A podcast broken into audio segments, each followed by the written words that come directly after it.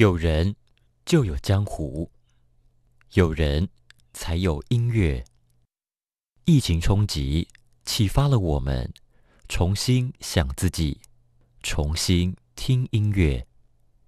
这里是江湖音乐厅第二季，Music People Pandemic。主持人黄立翔在江湖音乐厅与你同行。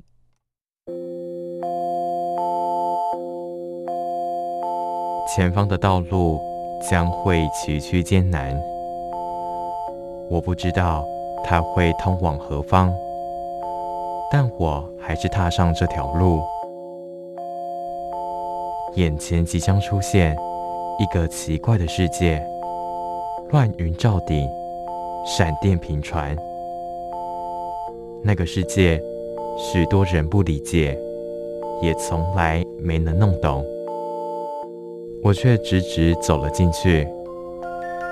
那是个宽广的世界，这是巴布迪伦的江湖音乐厅。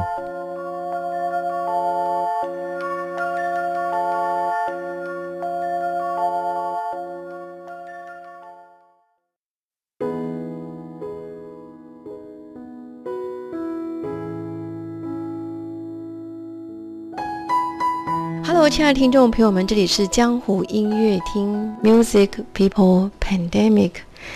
今天我们江湖音乐厅的江湖音乐书房呢，要介绍一本书，还有一套很重要的诗歌集。那这本书的主要人物呢，立翔觉得是说，不管你听不听摇滚音乐，听不听民谣音乐。它之于这个我们人类的西洋流行音乐史上呢，这个人绝对是永垂不朽。我我用一个比较严肃的一个一个比较严重的形容词，就是因为他是史上唯一一位拿到诺贝尔文学奖的流行歌手，他就是 Bob Dylan，巴布迪伦。对于年轻的听众朋友来说呢，他绝对是阿公级的一个人物了。那对于嗯，在六零年代开始听西洋音乐来说呢，那他可能就是那个年代人的青春的青春，那个年少轻狂的最美好的回忆。那对于中生代来说呢，哎，好像有点了解他，又不是很了解他。巴布迪伦，我们今天的一本书叫《摇滚记》，是巴布迪伦他自己人生写的第一本一个自传。这本书呢是由大块出版来发行的。那二零一六年就是撼动整个全世界，震惊全世界，有人非常的开心，有人非常的错愕。诺贝尔文学奖怎么会颁给一位流行歌手呢？后来在二零一九年的时候，大块出版又出版了一套。巴布迪伦的歌诗集。那今天江湖音乐书房呢？我觉得巴布迪伦是我们不能够错过他，因为他实在太特别了。那今天立翔非常的感觉很窝心，找到了很久以前，应该是哦，不好意思，上个世纪啊，我的前同事。那他也是这么多年来呢，是台湾音乐产业非常非常大家呃，受到很多唱片公司还有一些音乐产业相关的。呃，专业经纪人喜欢的一位，也常常找他一起合作的一位文字工作者，Michael Michael 郑。Hello，Michael。Hello，Hi，Michael。呃，我想你的现在江湖的艺名就是叫 Michael 吧？还是说也有人称呼你的中文名字？呃，都有。直接叫你正名，就是直接叫你名字吗？对对对，他就是有蛮多人都直接叫明明这样子。哦，明明。好，那我因为我不过叫 Michael 其实蛮多的。嗯，好，Michael，因为呃，Michael 真的是呃，立翔在上个世纪，我们那时候在索尼唱片公司的前同事。我记得那时候 Michael 座位在我附近哦，他平日看起来好像有点严肃，又是一个非常温文儒雅的一个人。但是后来当我跟其他的朋友提到说我要我要在江湖音乐书房介绍 Bob Dylan 的摇滚机跟 Bob Dylan 这位人物的时候呢，大家跟我说。找 Michael 啊，哇哦！所以好，Michael，不好意思，我隔了很多年之后，突然之间来请你出马哦。好，Michael，所以现在这么多年来，你只是音乐产业的文字工作者，可以跟我们听众分享一下你的工作形态大概什么样的形态吗？呃，就是以 freelance 的方式，可能就是接唱片公司他们的发行，然后可能就是也是一样，其实感觉就是像是在家里写东西，不是在办公室写东西，嗯这是最大的差别。嗯然后可能就是就过去这应该十多年来，就是我大部分就是帮呃环球音乐写爵士跟流行的旧发行，或是嗯一些经典专辑重新发行嗯的那些专辑文字介绍，这样。是，那好，那 Michael 真的是很开心今天能够跟你在空中相逢。我想说，针对 Bob Dylan，嗯，你你个人是什么时间点开始喜欢上他的音乐？其实我对 Bob Dylan 的东西，他就是可以把他要表达的东西，用一种很丰富的情感，就是唱出来的同时，他又给你一个很舒服的旋律。我觉得他就是那种可能不是你听一次就会喜欢，就是可能就是哦要多听很多，呀对对对，然后你就会觉得说，他的 melody 其实是蛮多变化。其实他很多东西，尤其是他在六零年代出道的，就是初期那时候出道的时候，其实很多人很惊讶的地方就是，就是他怎么可以就是在很短的期间，嗯，就是不到两年的时间之内就写出《Blowing in the Wind》这首歌。嗯，其实那个时候候大家就觉得说，就是很惊讶，就是说他可以去，就是年纪那么轻，然后因为其实那时候他好像才二十出头，对，然后他就是可以写一首很，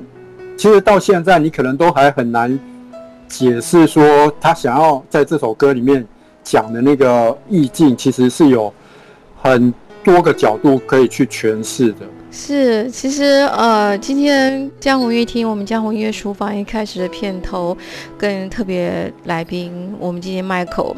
在谈 Bob Dylan 一开始片头音乐就是呃 Bob Dylan 自己演唱的《Blowing in the Wind》。那我们在台湾可以说在风中飘扬啊、其实这首曲子是 Bob Dylan 他在一九六二年的时候完成，所以我们这样看是六十年前了。今天我想今天江湖音乐厅的听众朋友一定就很好奇，那我们古典音乐出身立想怎么会要去介绍 Bob Dylan 的？就是其实我觉得他之于流行音乐，他就是已经就是一个时代的一位。我们讲大师好像，Michael 我觉得我们讲大师好像有点太通俗了哦，因为这个人呃，其实我蛮觉得他应该比较像是一个吟游诗人。哦，吟游诗人，对对对对，因为他其实是一个呃流行乐坛或是摇滚乐坛嗯一个很奇特的存在。很奇特的存在，嗯，因为其实我觉得他的他在写歌的时候，其实嗯，我觉得他的那个歌有点像是那种短篇的散文或是诗歌那种感觉。可是哦可是其实他也有证明说，他不止可以写这么规矩、让很自式的这种文体的东西，所以他也后来也发展成他可以写很流行的东西。其实就是最主要就是因为他喜欢把那种他对于周遭的那种社会观察写到他的歌里面去。嗯，就像就像其实他这首《波音的问题，其实感觉上像是在讲，比如说和平或是战争。嗯是那其实它有很多的部分其实是讲人类的自由的权利。是对对对，因为其实这首歌，嗯，因为他那个副歌不断的强调说说那个答案在风可能就是是在风中，对。可是那个风中可能就是，他有人也可以解释说，你可能感觉得到，其实你可能自己知道那个问题的答案，是。可是其实你只是视而不见，你把它当做是不存在，你把它当做像一阵风这样飘过去就算了。甚至就是很有名的节奏蓝调的乐团 Stable Singer，就是因为他们是一个黑人节奏蓝调乐团，是。他们甚至觉得说这首歌还有一点，就是像是在帮呃黑人发声的一首歌，哦。因为他其实对，就因为其实就是每一个人听到这首歌的带给他们的感觉，其实真的是蛮蛮不一样的，所以这就是为什么那时候。一九六零年代美国的那种民权运动的是的人士是。非非常非常喜欢巴迪人的一个很主要的原因，就是他的观点其实是跨越种族界限。其实后来有人发现说，这首歌其实是改编是一个黑人在奴隶时代的一首哦。歌谣。是。巴迪伦应该就是深受这首黑人奴隶歌曲的那种启发，是，然后才写了《Blowing in the Wind》这首歌，所以才会有像我刚刚讲的 Stable Singer 是这个黑人节奏蓝调乐团嗯的人听到了这首歌讲的一种挫折感，嗯。而且那种挫折感是是黑人的那种，就在白人社会的那种挫折感。他觉得那个歌就是有描述那样子的感觉，只是说他没有直接讲，他没有想到说竟然是一个很年轻的白人写出来的歌，就会让他很惊讶，说、就是也因为这样子，所以巴迪伦在那个时候就是等于其实。他深受欢迎的原因，真的就是很多，就是一九六零年代那些专辑，嗯真的是蛮经典的。是哇，我想今天如听众朋友们实在觉得哇，好多耳朵全部都竖起来了。任何喜欢这首曲子的话，想可能跟我一样，今天听到 Michael 这么样的多元，而且很不一样的那个线索，让我们知道在风中飘扬巴布迪伦诺贝尔文学奖的得主，这首历经六十年不败的一首曲子，来开启我们今天巴布迪伦摇滚季的开始。我们休息一下，我们再来跟 Michael 聊。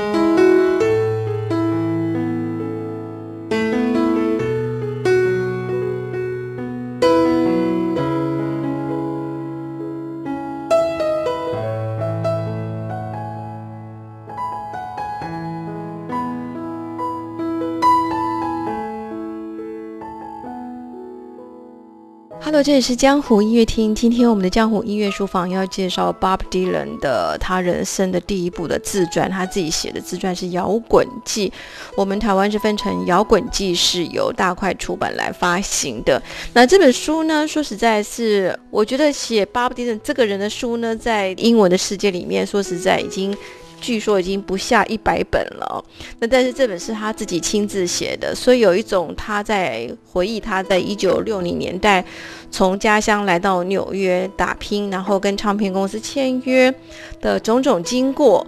嗯，我们台湾几位 Bob Dylan 的权威呢，也都会同意这本书。说实在，真的是他的超级粉丝。才会真的看得下去哦。不过呢，如果把它当文学作品，我觉得也蛮好看的。然后我也是因为来过纽约几次，比较多次之后，对于他所描绘的那个他在曼哈顿里面签约，然后他又去煤气灯的俱乐部演唱，或者是哪里那东西啊，我觉得我终终于有一些轮廓了。所以这本书，Michael，我其实在很多年前翻过，那时候真的是纯粹真的觉得叫做朝圣，觉得哎。作为一个音乐人，怎么可以没有看 Bob Dylan 的自传呢？可是那时候真的看得很硬，不是看得很懂。但是后来经过几年，加上这些年比较理解纽约的时候，哇，就觉得说 OK，就比较能看懂他的东西了。不过我们上段实在超级感谢我的前同事，我们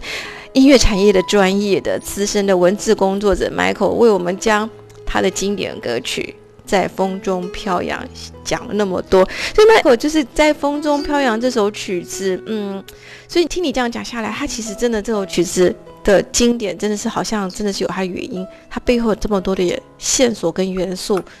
创造了这首曲子。因为其实巴迪伦有一个蛮特别的地方，就是他喜欢，就像我刚刚讲，他喜欢去观察一些社会的现象。巴迪伦的出现算是复兴了这个类型音乐，他甚至是很大胆的，就是说，因为刚开始大家那时候一九六零年代的民谣音乐，大部分都是很简单的那种原音吉他的伴奏。他在一九六五年的时候，甚至很新奇的用电吉他去当做当做民谣音乐的那种主要乐器。是。那其实他那个时候这个动作，其实还惹怒了不少。他那个时候好不容易吸引到的那些乐迷的的反弹，就觉得说，因为大家无法接受说，忽然之间民谣变得很很摇滚、很来电这种嗯电吉他的这种伴奏方式，听得非常非常不习惯。是是，所以他其实他也只是一种无意的尝试，可是他从来没有说要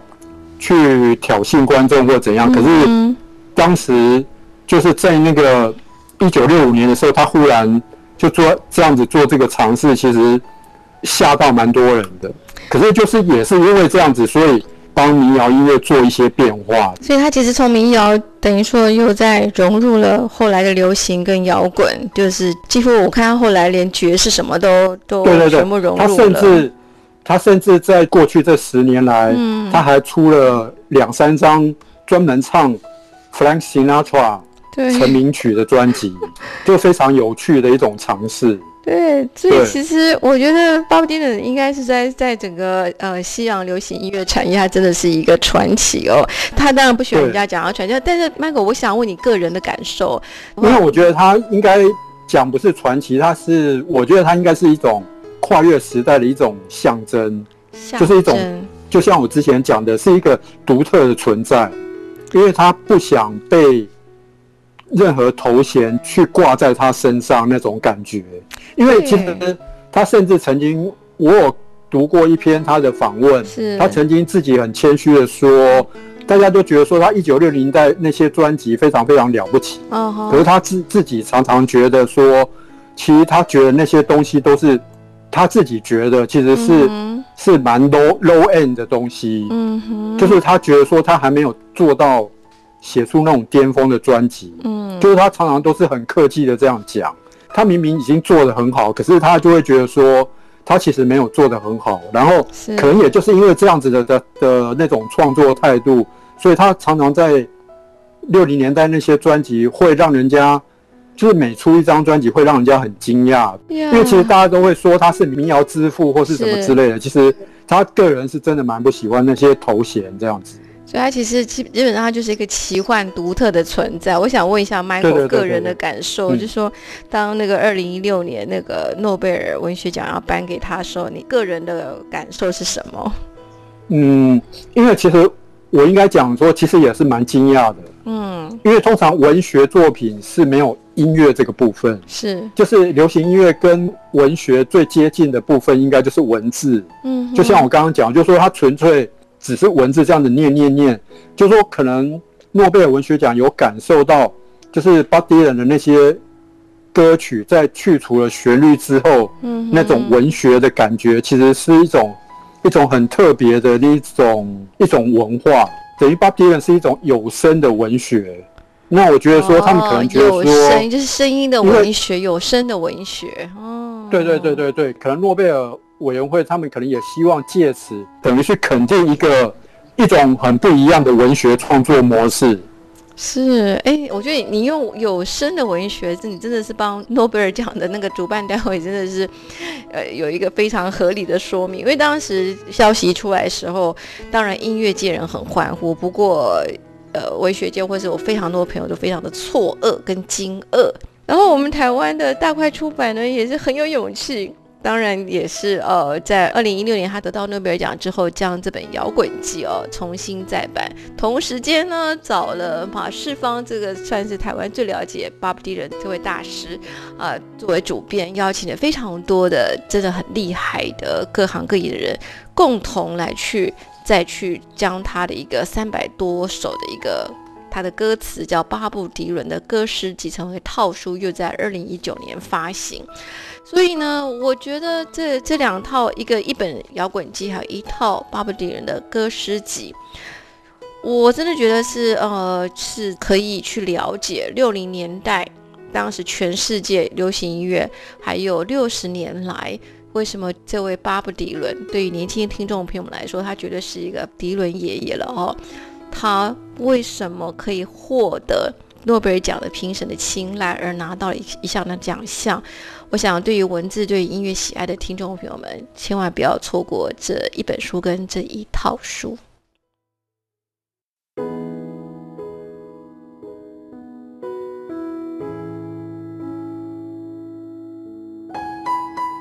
Hello，这里是江湖音乐厅 Music People Pandemic。我们今天讲的呢是呃，已经出道六十年的巴布迪伦他的。第一部的自传《摇滚记》，还有大会出版在二零一九年，将他的诗歌集的套书有好几百首的曲子，找了全台湾算是的全部的专业音乐的权威文字工作者各个人人物，大家共同的一个团体的一个翻译，然后在马世芳主编的担任之下。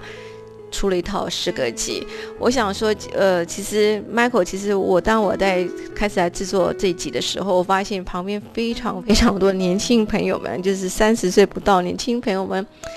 对 Bob Dylan 很模糊，甚至啊，这个人是谁？哦，所以其实我们今天这一集呢，我们想就透过 Michael 你这样一个资深的文字工作者，而且你在讲讲这个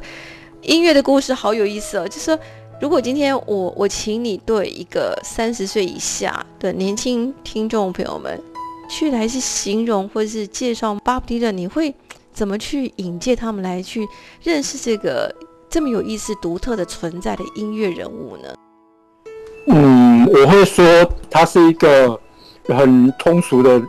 吟游诗人哦，那其实他他人 OK，嗯，对，歌词好像虽然浅显，可是意义非凡的。对对对，没错。因为可是我觉得说，最主要是他的用字其实都有一种不止单纯的意思，就是说他的歌的那种意境，其实有时候你都可以用很多角度去诠释。嗯，那可是我要强调，就是说其实它的旋律，嗯，我觉得啦，就是我个人觉得，其实让旋律。乍听之下没什么，可是那个没什么的那个过程，就是说，它去吸引你注意到它的旋律的那种很简单的方式。嗯，就是说，他也会做一些改变，他也不希望说，他只是做一种很简单的民谣音乐。可是其实他当初之所以喜欢民谣音乐，是因为他觉得说，在他听过的所有音乐里面，他觉得说民谣音乐是最有情感。去抒发个人情感最好的类型音乐，对他来讲就是民谣音乐。因为我觉得说，他真的是可以用一种很简单的方式去写民谣，可是他也可以用一种很复杂的角度去写民谣。那他可能去，他甚至有一些专辑还把那种圣经的典故放到他的歌曲里面去。他甚至还做过福音专辑，然后他就是一直的不断的证明说。他不想单纯的只是做民谣音乐，因为可是大家一开始我真的是蛮推荐大家去听他一九六零年代的那些专辑，因为其实老实讲，你说你要认识呃美国的民谣音乐，其实最简单最有力的一种入门方式就是去听 Bob Dylan 的专辑。六零年代，六零年代，很多人在怀念六零年代。究竟六零年代的音乐魅力跟六零年代这样的人文的氛围，究竟它独特的魅力是什么呢？六零年代很多人一直在怀念这个东西。对对，因为其实老实讲，就是说，可能 Bob Dylan 跟 Beatles 他等于是同一个时代出现的一种音乐人物，可是我会觉得说，披头士就是比较摇滚乐，嗯然后。可是巴迪伦在那个时候就是做民谣音乐，因为其实那个时候民谣音乐不算是主流的类型音乐。嗯，那就说你可以说巴迪伦对民谣音乐的重要性，就如同披头士对摇滚乐的重要性。是。那其实他只是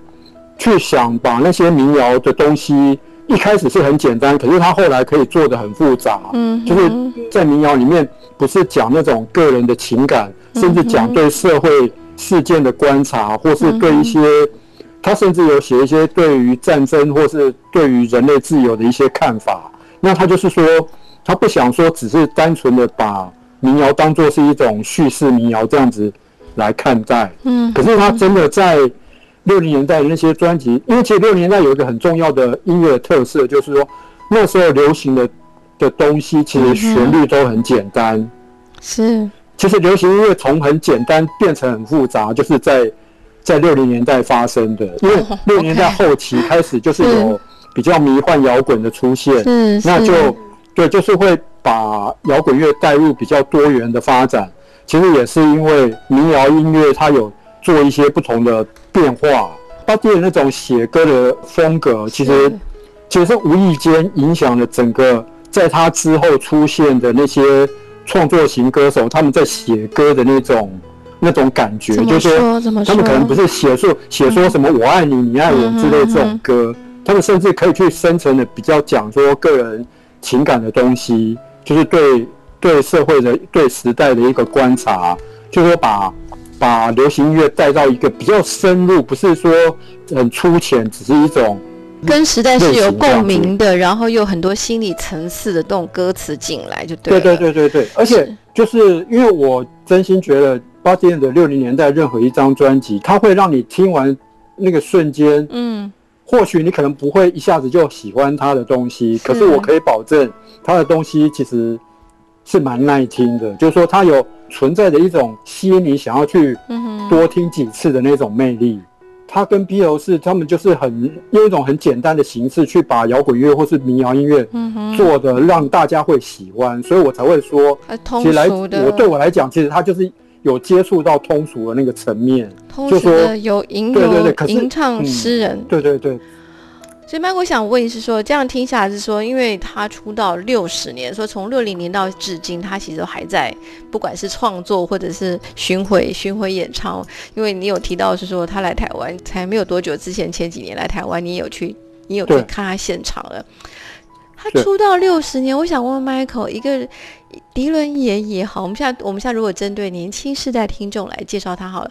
迪伦爷爷到底是有什么样的天分跟魔力？出道六十年，怎么还没有让我们觉得他过气呢？我我这样直接问好了。嗯，因为我觉得他的东西，呃，就像为什么大家还会去不断的讨论《Blowing in the Wind》或是《Like Rolling Stone》这些歌曲的一个很主要的原因，就是因为他的东西，其实你放在任何的时代，譬如说可能是八零年代的乐迷，或者九零年代乐迷，甚至是最近才接触他的东西的乐迷来讲，是，就是他会让你觉得说，他有时候有些歌，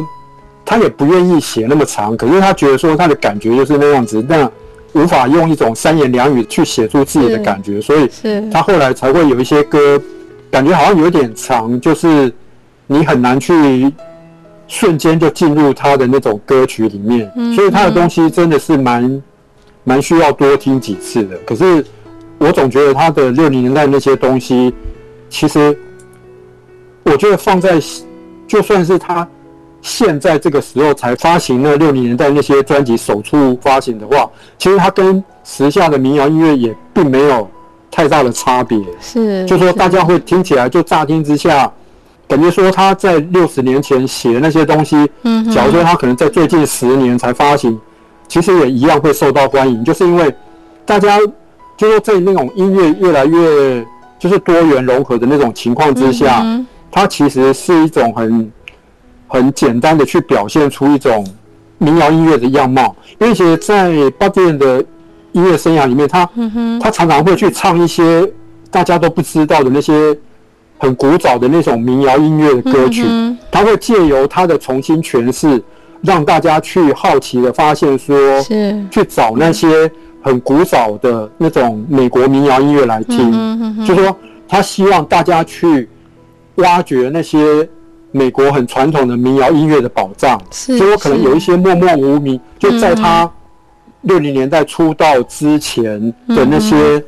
默默存在的那些民谣音乐，值得大家去发掘。是他只，我觉得他在这个部分其实是蛮蛮让人佩服的。我们今天江湖音乐书房呢，其实最主要是不仅是要去介绍大家去理解这个，去接触这本书，就是巴布迪伦的摇滚机。其实这本书可以让我们窥见六零年代这个世界音乐或者世界文化那个时候，还有整个大时代的变动。最重要的是，其实今天呃很高兴能够请来 专家 Michael，呃借由巴布迪伦他出道六十年，其实我们可以看到过去六十年的用 Bob Dylan 像呃就像刚刚 Michael 说说一个通俗的一个吟游诗人，六十年的世界什么样的变化，而其实 Bob Dylan 很厉害的时期他也可以看到未来的世界可能怎么走。所以今天加盟乐书房我们很开心，我们今天介绍 Bob Dylan 还有他的摇滚记。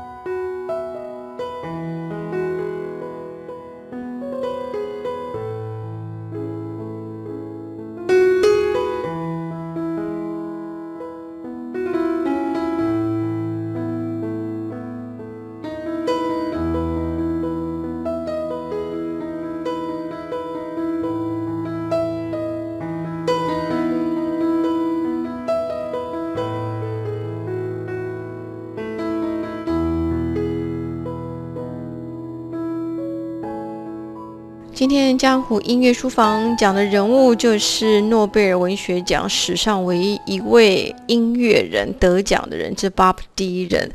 那当时这个消息出了，全世界有人欢呼，但是有蛮多数人都是非常的惊愕哦。大家觉得，哎，奇怪，诺贝尔奖怎么会颁给一个流行歌手？但是今天借由我们今天音乐产业的非常资深又厉害的文字工作者麦口的。诠释呢，我们就会知道说，不管你知不知道巴迪伦是谁，不管你喜不喜欢民谣，其实，呃，他第一个啦，其实他的他的音乐实在很容易让人家喜欢，你很难不喜欢他哦。就是有一些很知名的歌曲，就像我们今天在节目当中的片头。呃，所播放的是巴布列自己演唱的，然后中间的时候是由另外一位民谣天后 John Bass 所演唱。其实，Michael 我自己个人是听众他的演唱才知道这首曲子，然后还有电影，好像是《阿甘正传》里面这首曲子又再次红了哈。要讲他曲子在实在太多，这位迪伦爷爷已经有数百首曲子了。那我们比较通俗，其实他一生有写过六百多首歌哦，好吧，真的是厉害，但是。他的六百多首歌呢，六十年的岁月，每十年每十年都紧扣整个全世界的脉动，尤其是人文思潮的一些革命、一些启蒙的脉动。那所以他这个人身份呢，已经不只是歌手，不只是创作者，也不只是诗人了。所以今天我们江湖音乐书房实在不能没有 Bob Dylan。那我想说，问一下 Michael，你自己个人，呃，今天在我们今天江湖音乐厅。你我知道你你有特别带了一首你自己想要跟特别跟听众朋友们分享的，这是我们今天的片尾曲，可以先跟我们讲一下你跟这首曲子的故事是什么吗？嗯，就是我个人也没有比较喜欢，就是说他在比较后期，应该就是二十年前，在呃两千年的时候，他有为那个麦克道格拉斯主演的一部电影叫《天才接班人》，就是《Wonder Boys》这个电影写了一首主题曲叫《Things Have Changed》。世事多变的意思，那就是说，因为其实这个电影啊，就是是讲一个一个小说家，他去大学担任那种创意写作的教授，然后就是他有一本畅销书之后，就是说他要写第二本书的时候，忽然整个灵感就是崩溃，然后就写不出来，然后这个电影就是就是讲他这种挣扎，因为其实他感觉就是有一种困在。他周遭的世界一直不断的在变化，嗯，然后他不知道说，他又不想重复自己，可是他又他又很想跟上时代，然后他感觉就说，好像有点被时代跟被自己过去的才华困住的那种感觉。周遭的东西都已经变了。这部电影台湾有上映当时在台湾并没有上映，可是后来，哦，我想大家都可以在串流平台看到，OK，看到这部电影。对对对，因为其实这个电影它讲那个。呃，就是另外一位奥斯卡影后法兰西斯麦朵曼，她也有演这部电影，甚至小罗伯道尼那时候才刚出道没多久，他也有演这部电影。还有那个后来的蜘蛛人，就是托宾·马奎尔，他也有演这部电影。哇，真的是巨星云集。所以呃，Bob Dylan 是帮这部电影来写他的主题曲，然后对对对，因为其实那个导演就是 Curtis Hanson，他其实。嗯，他后来有拍过，就是嘻哈歌手那个阿姆的传记电影。然后那个导演，嗯，他有去找巴，因为其实巴蒂恩那个时候在写这首歌的那段期间，其实他那时候是在跟 Paul Simon 在做 tour。后来他们就去，就是那个 Curtis Hanson，就是他请巴蒂恩去看 Wonder Boys 的电影的那个刚剪接完的那种初剪的那种电影。是。然后他大概就是。知道那个麦克道尔斯演的这个角色，那种就是困在一个那种时代，然后可能也自己觉得说好像不知道该如何是好，那种困在一种时代的感觉。可是他又很想做出一些不一样的东西的那种困扰，然后就就变成写成了这首。我个人觉得说这首歌其实还蛮蛮有趣的一种人性观察，就是说他你你很想，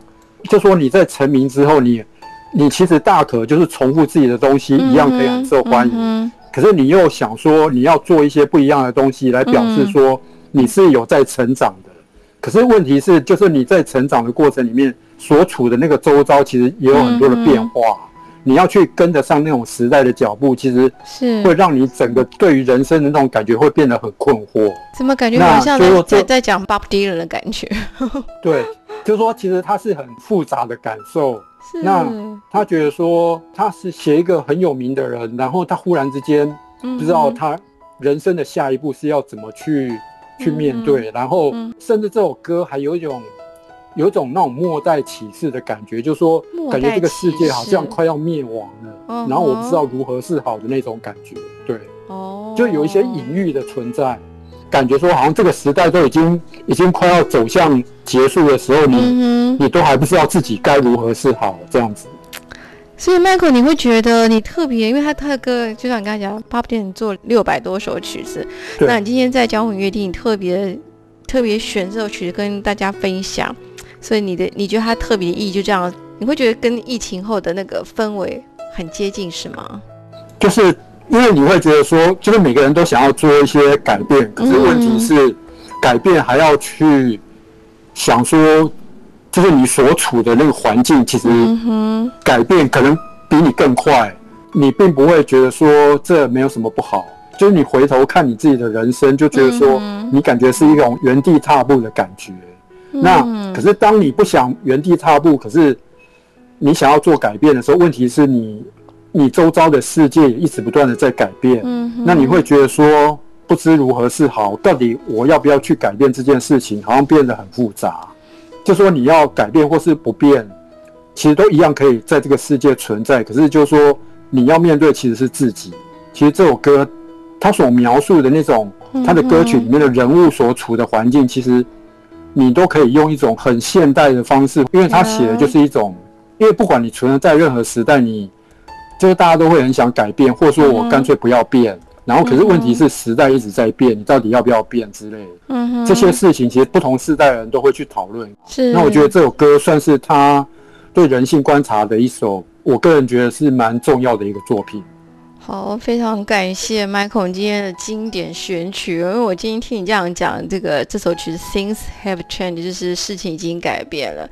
我觉得完完全全紧扣了我们在疫情后时代，这个世界已经改变了，好有意思哦。那但是 Bob Dylan 他有六百多首曲子，然后这本大块出版《摇滚记》呢。说实在，我真的很真诚的说，也不是那么好读。不过呢，你有一本在你的书桌上面，你当你任何时间去翻出一几页，我相信对听众朋友来说，你可能会得到一些很不一样的东西。就像我这本书已经看了那么久了，现在这几年来看又很不一样。那我们今天又非常的荣幸找到了我们今天音乐产业的资深文字工作者 Michael，来跟我们以不同的方式来介绍这位迪伦爷爷。对年轻听众朋友，真是迪伦爷爷，已经出道六十年了。然后在前几年有在台湾的现场音乐会这样参与迪伦的人，可能今天听到 Michael 的语谈跟分享，也许心中有很多的感触。我们时间非常的有限，但是经典的音乐跟永恒的这种讲我们大时代的一些歌词，是永远是永恒存在的。今天还是非常开心，我找来了我们音乐产业工作者 Michael 来跟我们分享 Bob Dylan 还有他这本书。那今天理想跟 Michael 还有我们整个直播团队还是一样，我们一如往昔，祝福听众朋友们顺利平安中。Michael，今天非常感谢你哦，谢谢你。谢谢，OK，拜拜，大家拜拜。拜拜。